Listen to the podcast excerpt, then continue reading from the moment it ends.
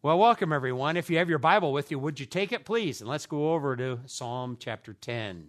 Psalm chapter 10 is what we're interested in, and we'll be focusing in on verses 12 through 18. But in order to set the setting of this, I'm going to read the entire psalm just by way of remembrance, since it's been a little while since we were in Psalm 10. Let's take a look at verse 1. Psalm 10, verse 1. Why do you stand far off, O Yahweh? Why do you hide yourself in times of distress? In his lofty pride, the wicked hotly pursues the afflicted. Let them be caught in the thoughts in which they have devised. For the wicked boasts of his soul's desire, and the greedy man curses and spurns Yahweh. The wicked, in the haughtiness of his countenance, does not seek him. All of his thoughts are, There is no God. His ways prosper at times. Your judgments are on high, out of sight. As for all adversaries, he snorts at them. He says in his heart, I will not be shaken from generation to generation. I will not be in adversity. His mouth is full of curses and deceit and op- oppression. Under his tongue is mischief and wickedness. He sits in the places of the villages where one lies in wait in hiding places. He kills the innocent. He eyes stealthily watch for the unfortunate. He lies in wait in the hiding place as a lion in his lair. He lies in wait to catch the afflicted. He catches the afflicted when he draws him into his net. He crouches and he bows down, and the unfortunate fall by his mighty ones. He says in his heart, God is forgotten. He has hidden his face. He will never see it. Arise, O Yahweh, O God, lift up your hand. Do not forget the afflicted. Why has the wicked spurned God? He has said in his heart, You will not require it. You have seen it, for you have beheld mischief and vexation to take it into your hand. The unfortunate commits himself to you. You have been the helper of the orphan. Break the arm of the wicked and the evildoer. Seek out his wickedness until you find none. Yahweh is king forever and ever. Nations have perished from his hand. O Yahweh, you have heard the desire of the humble. You will strengthen their heart. You will cause your ear to give heed, to give justice to the orphan and to the oppressed, so that man who is of the earth will no longer cause terror. In the last message that we had on Psalm chapter 10, we said that oppression is the arbitrary, unjust, and cruel exercise of power. If you're a Christian man or a woman, you will suffer oppression in this world in one form or another. Some will suffer more than others. Some will be able to endure cruelty more than others due to health or age or strength or mental acuity or whatever the case may be. However, as you will see in this particular text that we are focused in on, which is Psalm 10, verses 12 through 18, our Lord has a very special focus on those who are weak and those who are vulnerable. He is a chief shepherd who's willing to leave the 99 and go after that one lost lamb. Luke 15. That's the picture of helplessness, vulnerability. Psalm 9 and 10 are God's gifts to those who are exposed to mistreatment and attack, the defenseless, the helpless, the powerless, the unguarded, the unprotected, the weak. Now, why are these Psalms God's gifts? Because they teach us God's grace that results in courage, boldness, fearlessness when you and I are the most vulnerable and experiencing oppression. Now, if you take a look back at chapter 9, you'll discover that there is a subscript given, and we said that chapter 9 and chapter 10 are essentially one psalm because it is the continuation of a Hebrew alphabet in this song as an acrostic. And in fact, there is no subscript in chapter 10, and that's deliberate. There's only just a chapter division there, and we said that the chapter dis- divisions are not inspired. So there is a sense in which Psalm 9 and Psalm 10 are actually one psalm. It's a continuation of the same theme. And if you look at the subscript underneath the title of Psalm 9, you'll find that it says, For the choir director, Almuth Laban, Laban, a psalm of David. Now, it means in the Hebrew, set to the death of a son. Or in the Septuagint, which is the Greek translation of the Hebrew Old Testament, it's uh, translated as set to the secrets of a son. Now, when you take a look at David's life and all the things that we know that occurred during David's life, the most likely scenario that this psalm is set in is when Absalom, his own son, pursues his father in order to, in a sense, kill him and actually take over the kingship of Israel. That's probably the best scenario.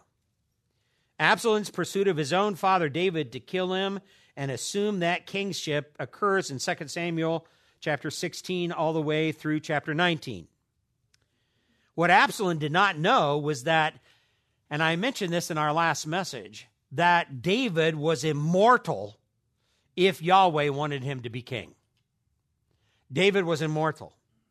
And the same thing's true with you, and the same thing's true with me. We're immortal until God wants to take us home. Lord cannot touch us. Our, the Lord does touch us, but our enemies cannot touch us. I got to make that right. The Lord is the one who actually surrounds us and protects us and provides for us. However, the agony that David had having one of your own family members revolt against you and actually desire to kill you must have caused him as a father intense anxiety and grief. You remember, as I talked about earlier, that Psalm 9 and Psalm 10 belong together because of the sequence of verses that roughly follow the Hebrew alphabet. So, Psalm 9 and 10 describe a time in David's life when his life was not only threatened, but quite possibly he was being hunted down by his own family member, his own son. One of the most difficult and painful aspects of abuse is a betrayal of trust by someone that you once trusted, that was a part of your family. So David's oppression was not only real, but it was also very intimate. As David describes his experience of the awful mistreatment, you can see his highs and his lows of trusting the goodness and the providence of Yahweh throughout Psalm 9 and Psalm 10. So, what have we learned so far in relationship to this? Let's do a quick overview of what we've seen so far. In the first message, we took a look at Psalm chapter 9, verses 1 through 10. And we talked about in verses 1 and 2 the fact that during times of oppression, this is a time of worship. This is a time of worship. Now, this is really critical.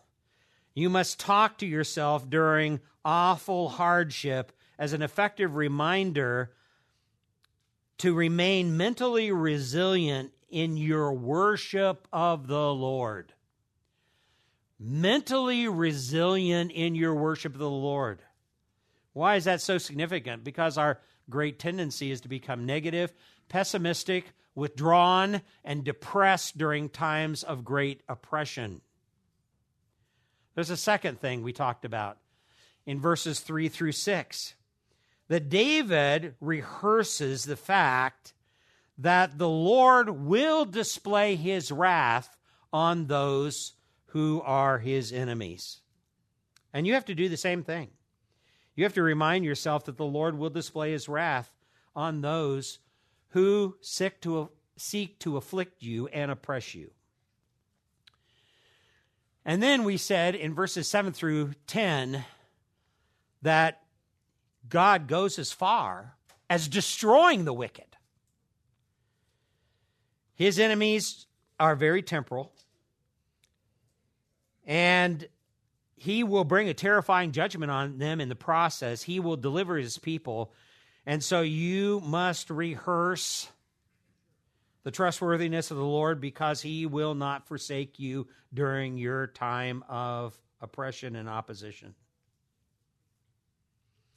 Then we said in the second message in Psalm 9, verses 11 through 20, that in verses 11 and 12, God declares his wonders. He, Yahweh will not forget the cry of the afflicted. In fact, he will demand punishment for bloodthirsty oppressors. And those who trust in Yahweh know that he is a God of wonders. So, in this particular case, you must remember to continue to give the Lord your praise and worship during your oppression because of his wonders. In addition, we find out that God Himself in chapter 9, verses 13 through 16, delivers the weary. He delivers the weary. That Yahweh will have compassion and eventually remove the affliction. He not only tells us he will judge the oppressors, but he tells us how he will judge his oppressors. And this is what we talked about in relationship to Talionic justice. Talionic justice. He will cause the evil that they design in order to trap you to fall back upon their own heads. That's Talionic justice. He will cause the evil that they intend you to fall back upon their own head. In other words, they will fall into their own traps. There's the idea. That's the way God has designed Talionic justice. So you got to trust the Lord in his vengeful judgment, causing your enemies to fall, in a sense, into their own traps.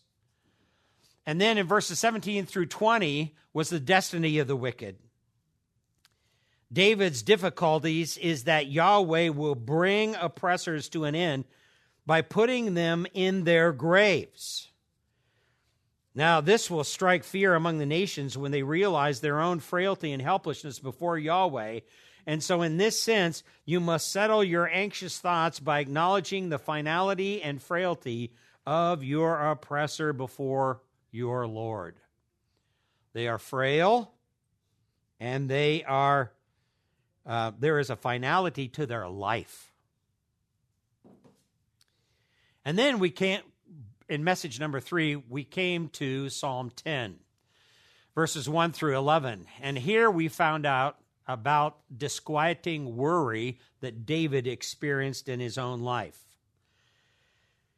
And sometimes this happens even to you and I during times of significant hardship. Yahweh can seem distant. The reality is that he's really not distant, but your thoughts become so flooded with the awful fear that your Lord somehow has abandoned you in the difficulties that you're facing. And you must understand at this particular point that during times of oppression, the Lord may seem distant and unresponsive. And then David describes the wicked, he describes the oppressors and their dismissive ways. Uh, they may seem carefree, and extremely controlling, but that's, he says, only an illusion. They believe that they're invincible. So you must know that for a time the wicked may seem to prosper and actually be protected. There will be times like that in your own life. Make no mistake about it. This is where the Bible gets really real. There are going to be times where it seems evil's winning Wickedness is prevailing. I can't stand up under this during this time. And David went through identical times like this.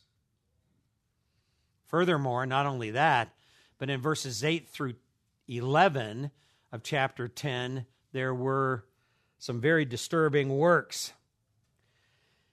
And during this particular time, the seemingly invincible oppressor will feed your hopelessness with deception and thoughts that God has truly abandoned you.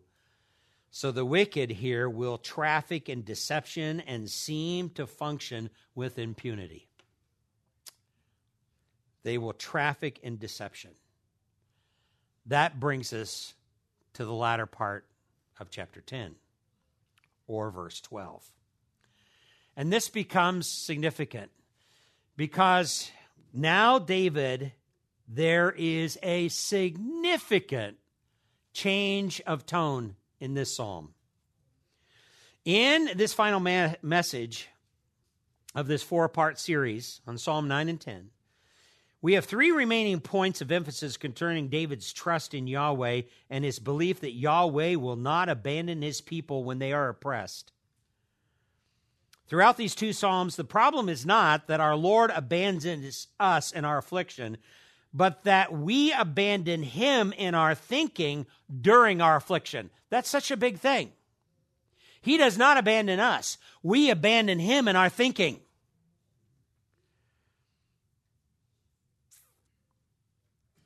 So when this happens to you, God has not failed you. You have failed him. God is the one who is at work determining well being. As you read Psalm 10, you'll notice, and we read this from the Legacy Standard Bible right at the beginning, a profound change of tone in the psalm from verse 11 to verse 12. The first 11 verses of Psalm 10 describe the cries of David as he feels abandoned by Yahweh. And you have to understand that David is describing his experience and his feelings in those first 11 verses, not reality. He's describing his experiences and his feelings, not reality.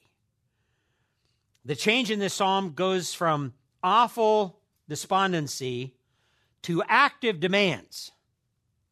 Verse 12 is David's overriding, in a sense, his feelings of abandonment with faith inspired cry for Yahweh to arise, O God, lift up your hand. And even though his emotions are overwhelmingly telling him that God has forgotten you, David knows that's not true. Truth always trumps tingles. Knowledgeable faith always overrides negative emotions. When you're able to mindfully focus on the truth of your Lord's compassionate nature, then you will have the same four experiences that David has in verses 12 through 15. And the first one is seen in verse 12, where very boldly, this is a prayer for the Lord's deliverance. It's very strong. Now, what does it take for a doubt filled man like David in verse 1 to suddenly become a courageous man of confident prayer in verse 12?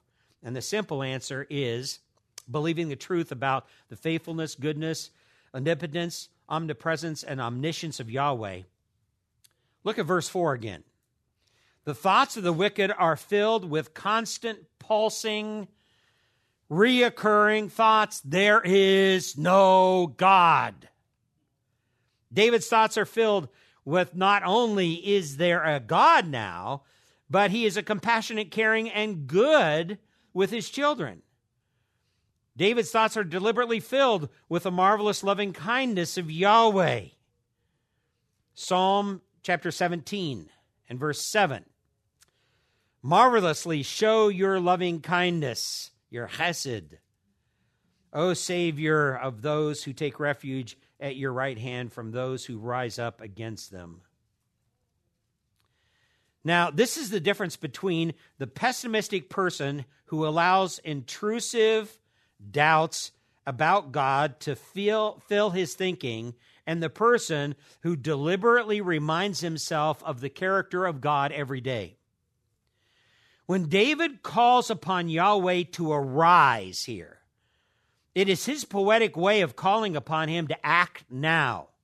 It's a bold statement that is full of assurance that Yahweh will act against the wicked and their oppression.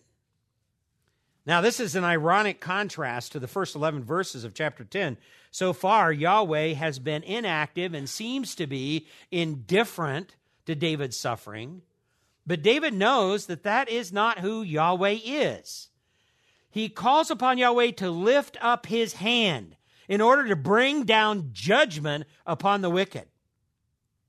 Remember in verse 11, the wicked believe God has forgotten the afflicted. David refuses to believe this to be true and calls upon God to remember and to act on behalf of those who are afflicted. Now, I think it's very easy to view verse 12 as somehow wishful but doubtful plea by David. If you think about it like that, then you've missed the whole tone change of this particular chapter. You have it all wrong. It is a confident statement that Yahweh will act, and David is confident that he will act. In fact, in the Hebrew language, we can see this much clearly, much more clearly than you can in the English. This is what we call a Qal voice with an imperative, which means David is very confident about what he is saying. He's very confident about how he is expressing the fact that God will act on his behalf. This is significant. So, this is a confidence filled statement by David. He has no doubts about Yahweh's trustworthiness in this verse.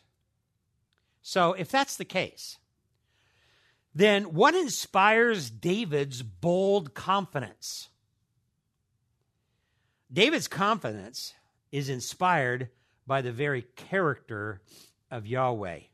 That is verse 13. Why has the wicked spurned God? He asks. He has said in his heart, You will not require it. Now, follow the thoughts here.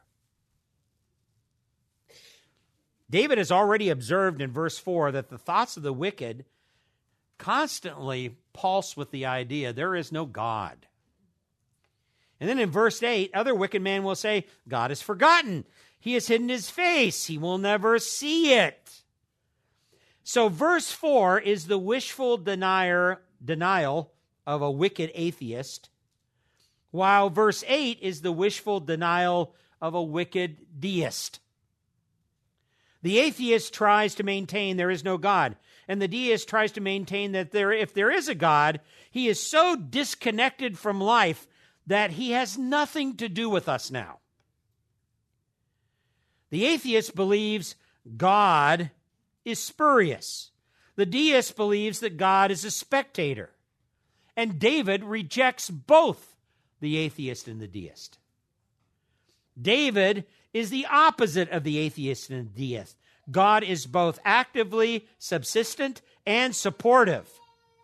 And this is why, in verse 13, David, who is a committed theist and also understands the compassion of Yahweh for his people, openly asks the incredulous question why has the wicked spurned God? Now, the tone of that question is dripping with disbelief. Why should that question go unanswered? Why should the wicked be allowed to go on thinking that God will not act to provide for his people? The Lord's honor is at stake here. Why should the insolence of wicked abusers be allowed to continue? That's a good question. So, the problem of the Lord's honor in verse 13 is at stake. One commentator said this when God rescues his people, he will also rescue his reputation. When he rescues his people, he will also rescue his reputation. The wicked will often mock the active compassion and deliverance of God because his heart is full of unbelief. Notice again in verse 11, he says in his heart. Then again in verse 13, he has said in his heart, You will not require it.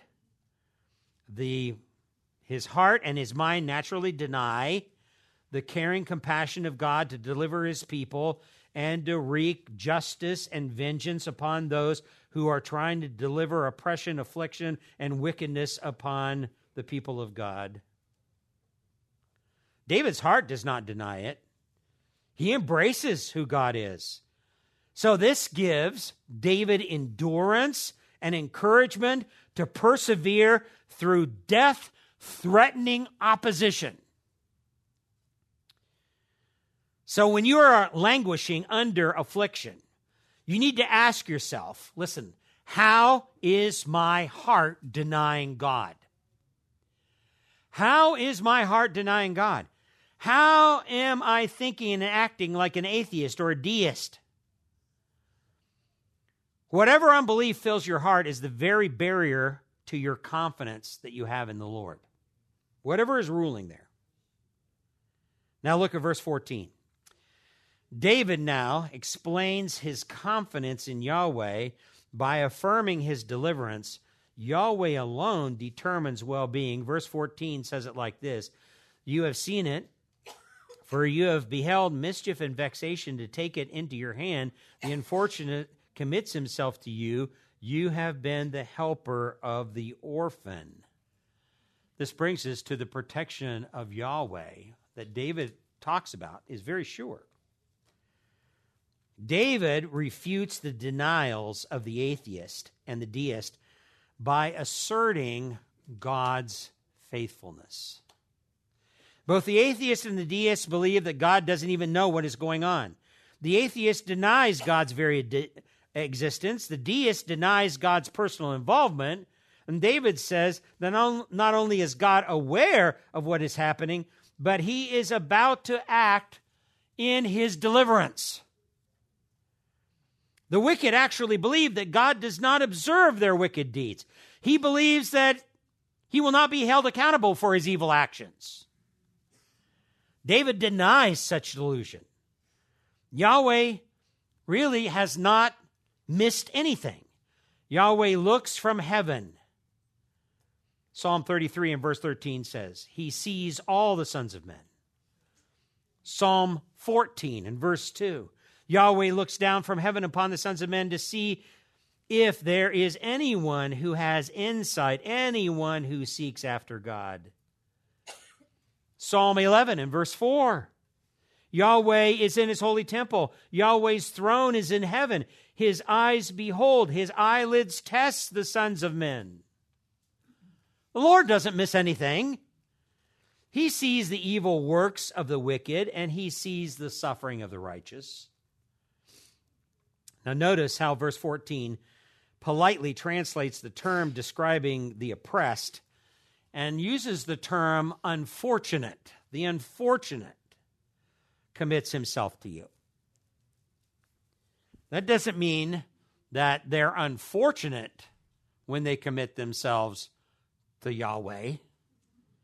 It's describing their condition in their affliction. That's what it's describing. And I think the word unfortunate is sort of a poor word to translate this term. It actually is a description of an unhappy person. The unhappy. The unhappy is the one that commits himself to you. That's what is supposed to happen. Your Lord sees your unhappiness. It, it refers to a hapless person who suffers from adverse circumstances seems to be helpless and at the mercy of those circumstances. He not only sees your awful circumstances, but he also acknowledges and notices and sees your awful mood. You're unhappy.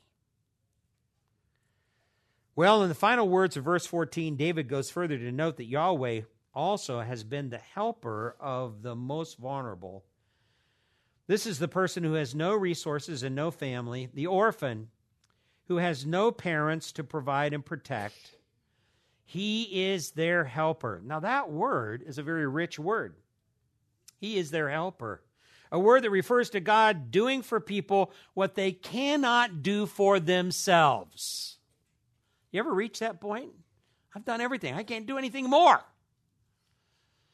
You reach the end of your own abilities. You're actually in great place from God's perspective. I can't do anything more. I have to just wait upon the Lord at this particular point. So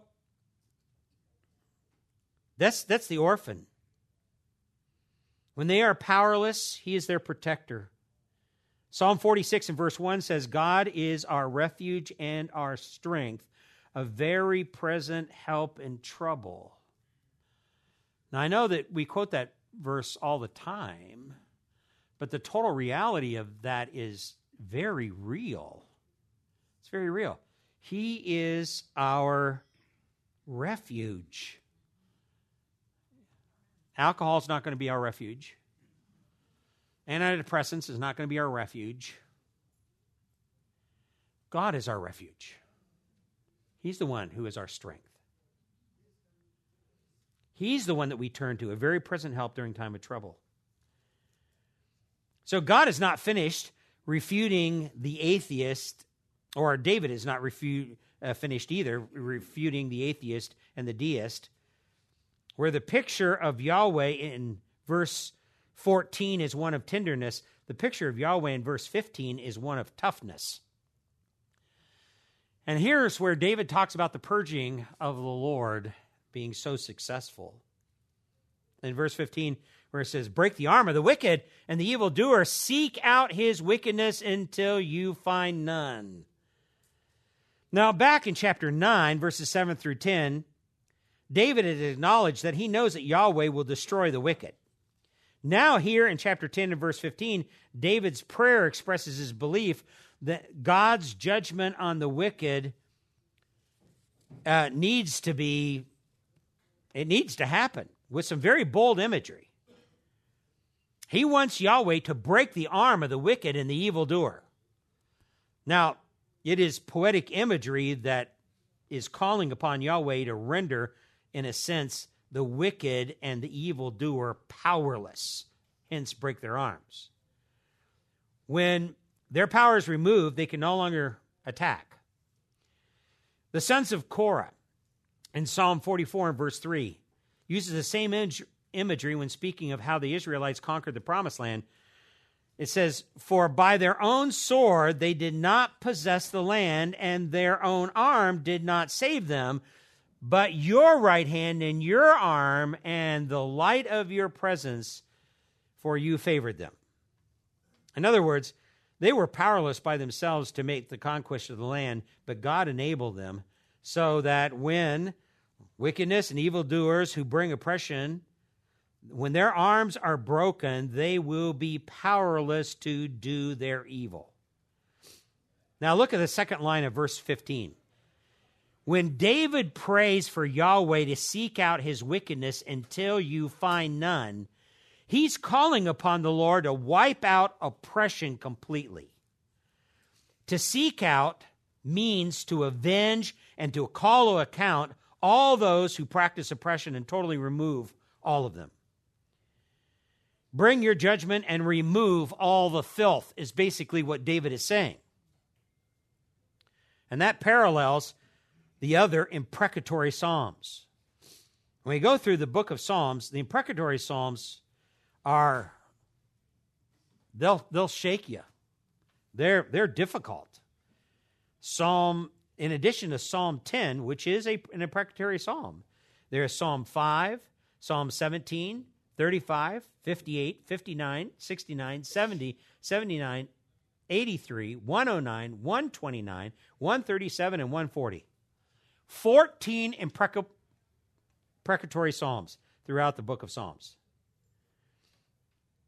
Why? Psalms imprecate. In other words, it involves judgment, calamity, or curses upon the enemies of righteousness. Psalm 37 and verse 17 says, For the arms of the wicked will be broken, but Yahweh sustains the righteous. Now, this may be a little bit unsettling, especially for New Testament believer, However, if you remember back when we studied through the book of Revelation, spent five years, over 65 messages going through the book of Revelation, you remember that? Every time you pray for the Lord to return quickly, You're calling upon the Lord to come and rain horrible judgment down on this wicked world and to remove evil completely. There is a sense in which your prayer is an imprecatory prayer. Dear Lord, come back quickly.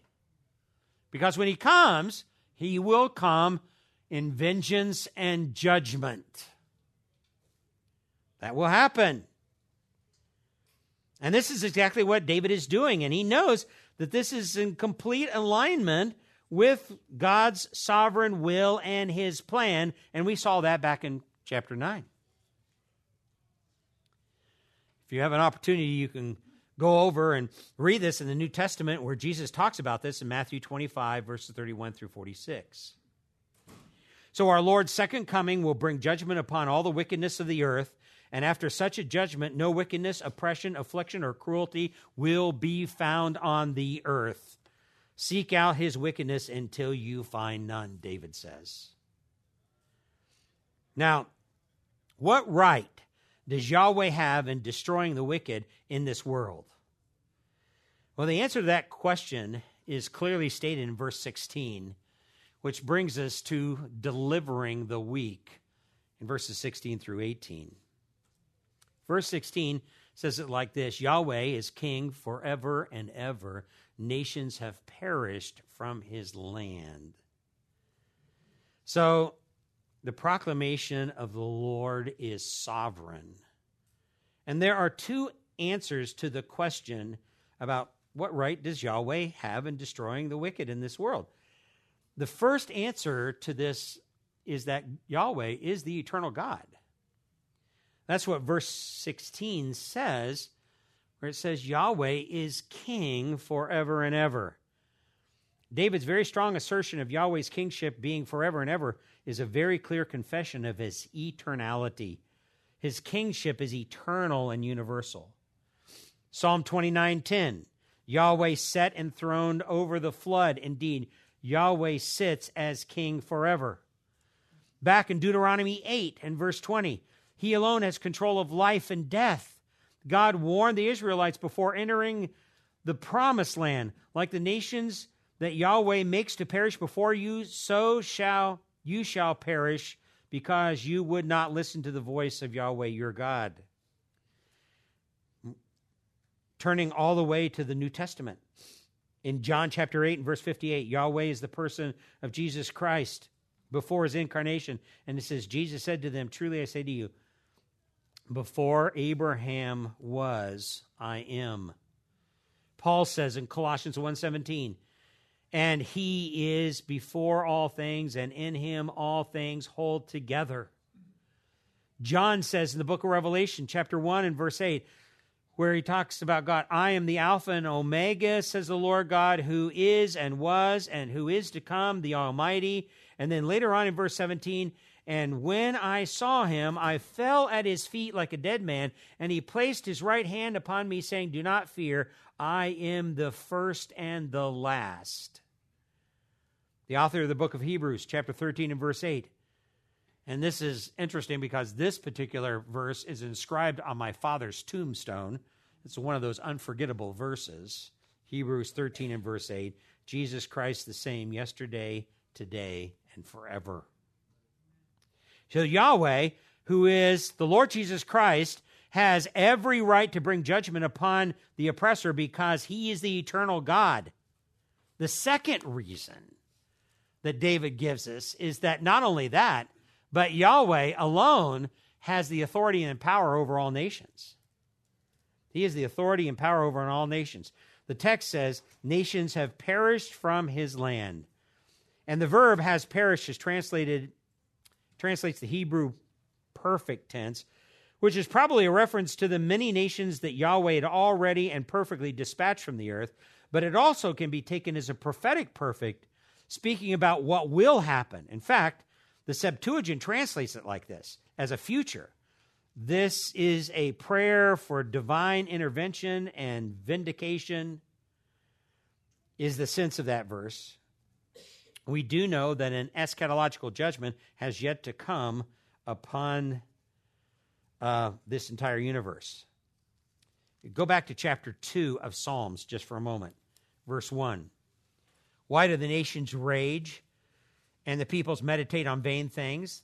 The kings of the earth take their stand, and the rulers take counsel together against Yahweh and against his anointed, saying, Let us tear their fetters apart and cast away their cords from us. And he who sits in the heaven laughs. The Lord mocks them. Then he speaks to them in his anger and terrifies them in his fury, saying, But as for me, I have installed my king upon Zion, my holy mountain. In other words, what God does stands forever, and what he takes away, he takes away forever. There's the idea. Then you can see this in verses 17 and 18. In verse 17 now, David expresses his confidence that Yahweh has heard his plea to break the arm of the wicked, remove all injustice and oppression, and rescue the hapless. And again, the Hebrew word here is in perfect tense. You have heard, meaning Yahweh has listened and has agreed and has acted. You have heard. The next two verbs now in this verse, in verse 17, are imperfects, suggesting that Yahweh will progressively do two things in the future. First, he will strengthen their hearts, meaning that he will grant them the deep confidence and boldness to take their stand against injustice and oppression. What brings that about? His loving kindness. Loving kindness is what strengthens their heart in terms of boldness and fearlessness. And the second, he will cause your ear to give heed, meaning Yahweh will always in the future be attentive to the sufferings of his people. So that kind of special knowledge causes a humble man or woman to feel secure during the worst days that life has to offer. And then verse 18, again, the picture is one of those who are most vulnerable, powerless, helpless, oppressed. Yahweh will give justice, literally, judge correctly the orphan and the oppressed, broken people. In this case, the words give justice means to vindicate the vulnerable. One author said, if God destroys the wicked, the innocent victims will not only be rescued, but vindicated in their faith in the Lord. That's right. The final effect of Yahweh's judgment upon the wicked is that the man who is of the earth will no longer cause terror. Now, here's a verse to memorize if you're being oppressed.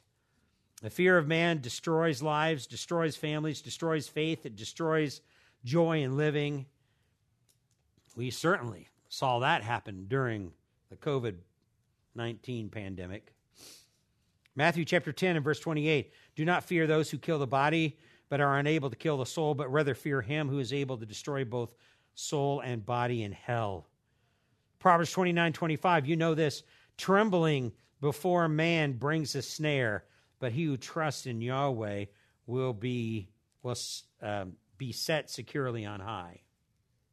Now, with all of that said, what are things that we can learn from these two? Let me end with 12 things real quickly. 12 things real quickly. I know you're running out of room.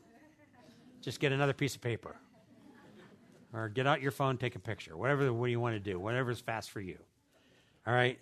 What are 12 lessons we can learn when oppressed? There are so many things that we can learn from Psalm 9 and 10, but let me highlight at least 12 of them. Number one is this I must remember that times of oppression are opportunities for worship. I've got to remember that. I have to recall that to my mind on a regular basis. When somebody oppresses me and brings affliction on my life, this is an opportunity for me to turn around and worship. Secondly, I must be remind myself that the Lord is an enemy of ungodly oppressors. In other words, my enemy is my Lord's enemy. My enemy is my Lord's enemy, and he will bring judgment, which brings us actually to the third thing. There in chapter 9, verses 7 through 10, I must recall the truth that the Lord will eventually destroy all the wicked. We know that is his promise, and he will follow through with that. He will destroy those who are cruel and abusive and want to bring hardship and affliction, people who are super controlling and vindictive in everything that they do. He will bring them ultimately to justice. Number four, not only that, but I must be encouraged to know that the Lord is open to my cries for ref- rescue. It's not wrong to cry out. In fact, that's what God wants you to do. This is not a bad thing. This is a good thing. You're not showing weakness in your faith because you're crying out to Him. You're showing strength in your faith because you acknowledge that He is the only one who can ultimately really help you. Fifth, I must rejoice in the Lord's compassion towards me by administering talionic justice to my oppressors. In other words, he will cause what they plan in terms of evil to come upon you to actually be reversed and come back upon their own head. That's what he will cause to do. And I will rejoice in that. He's having compassion towards me when he does that. Number six, I must never forget that only fear and death is the future of the oppressor. Only fear and death is the future of the oppressor. I must not forget that. We have a great future, a great future, not in this life primarily, but in the life to come in heaven. Uh, no one can rob that of us. The oppressor does not have that. He has no future. There's only fear and death that's going to be there. Number seven, not only that, but I must constantly remind myself that my deliverance is based upon the Lord's timing not mine. The Lord's timing. That's going to be the hard part. This is where we become discouraged. I want my deliverance now. Lord, get rid of this problem now. And it's not his purpose. He has other things going on. He knows everything. He knows us exhaustively. He knows what he needs to take us through in order to develop Christ like character in us. And sometimes that is going to be affliction. Number eight, I must realize that for a time, the malicious ways of the oppressor may seem to prosper and grow stronger. That will be part of the experience and the feelings that we have during our lifetime. We'll experience this. And in addition to that, I must be wise while waiting on the Lord to the deceptiveness and delusional thoughts of my oppressor. All right? In other words, they plan and think evil towards me. Why do I act like I'm surprised when that occurs? Why do I act like this is right? They're planning this all along. And they're planning evil towards me. So I shouldn't be surprised when these things happen. God says this is what's going to occur. Their thoughts are full of evil in that sense. Number 10, not only that, but I must be ready to urgently plead for the Lord's intervention and vengeance upon my oppressor. That's the whole change of tone in chapter 10, right? Beginning in verse 12, all the way through 15. I've got to be ready to urgently plead for the Lord's intervention and vengeance upon my oppressor, and that's only going to happen if you are not an atheist or a deist in your thinking. That's only going to happen if you have full confidence and faith and belief in the Lord. Number 11, I must be confident that the Lord will vindicate me when he judges my oppressors. I must be confident that the Lord will vindicate me when he judges it. In other words, what I have stood for in terms of righteousness will be vindicated, and ultimately, um, my rescue will vindicate genuine justice. And he's the only one because we're the ones who are helpless. And number 12, last of all, I must no longer fear man, only the Lord. I must no longer fear man, only the Lord. I cannot fear men or anything that man is going to do to me. I must fear only the Lord. Let's bow for prayer. Gracious Father, this has been a rich time of study through Psalm 9 and 10. I pray, for, dear Father, that you'll continue to use this, especially as we face opposition and resistance in this world, when we seek to take a stand for righteousness' sake and for the gospel of the Lord Jesus Christ in the world in which we live. May we have the faith and trust in you that David expresses, especially at the end of chapter 10. And then when he prays that imprecatory prayer against his enemies, he's only praying that you do what you have said you will do to the enemies of righteousness and to those who are oppressed, that you bring upon them a judgment that will vindicate righteousness and vindicate our lives in order to bring greater honor and glory to you. This we pray in Christ's name. Amen.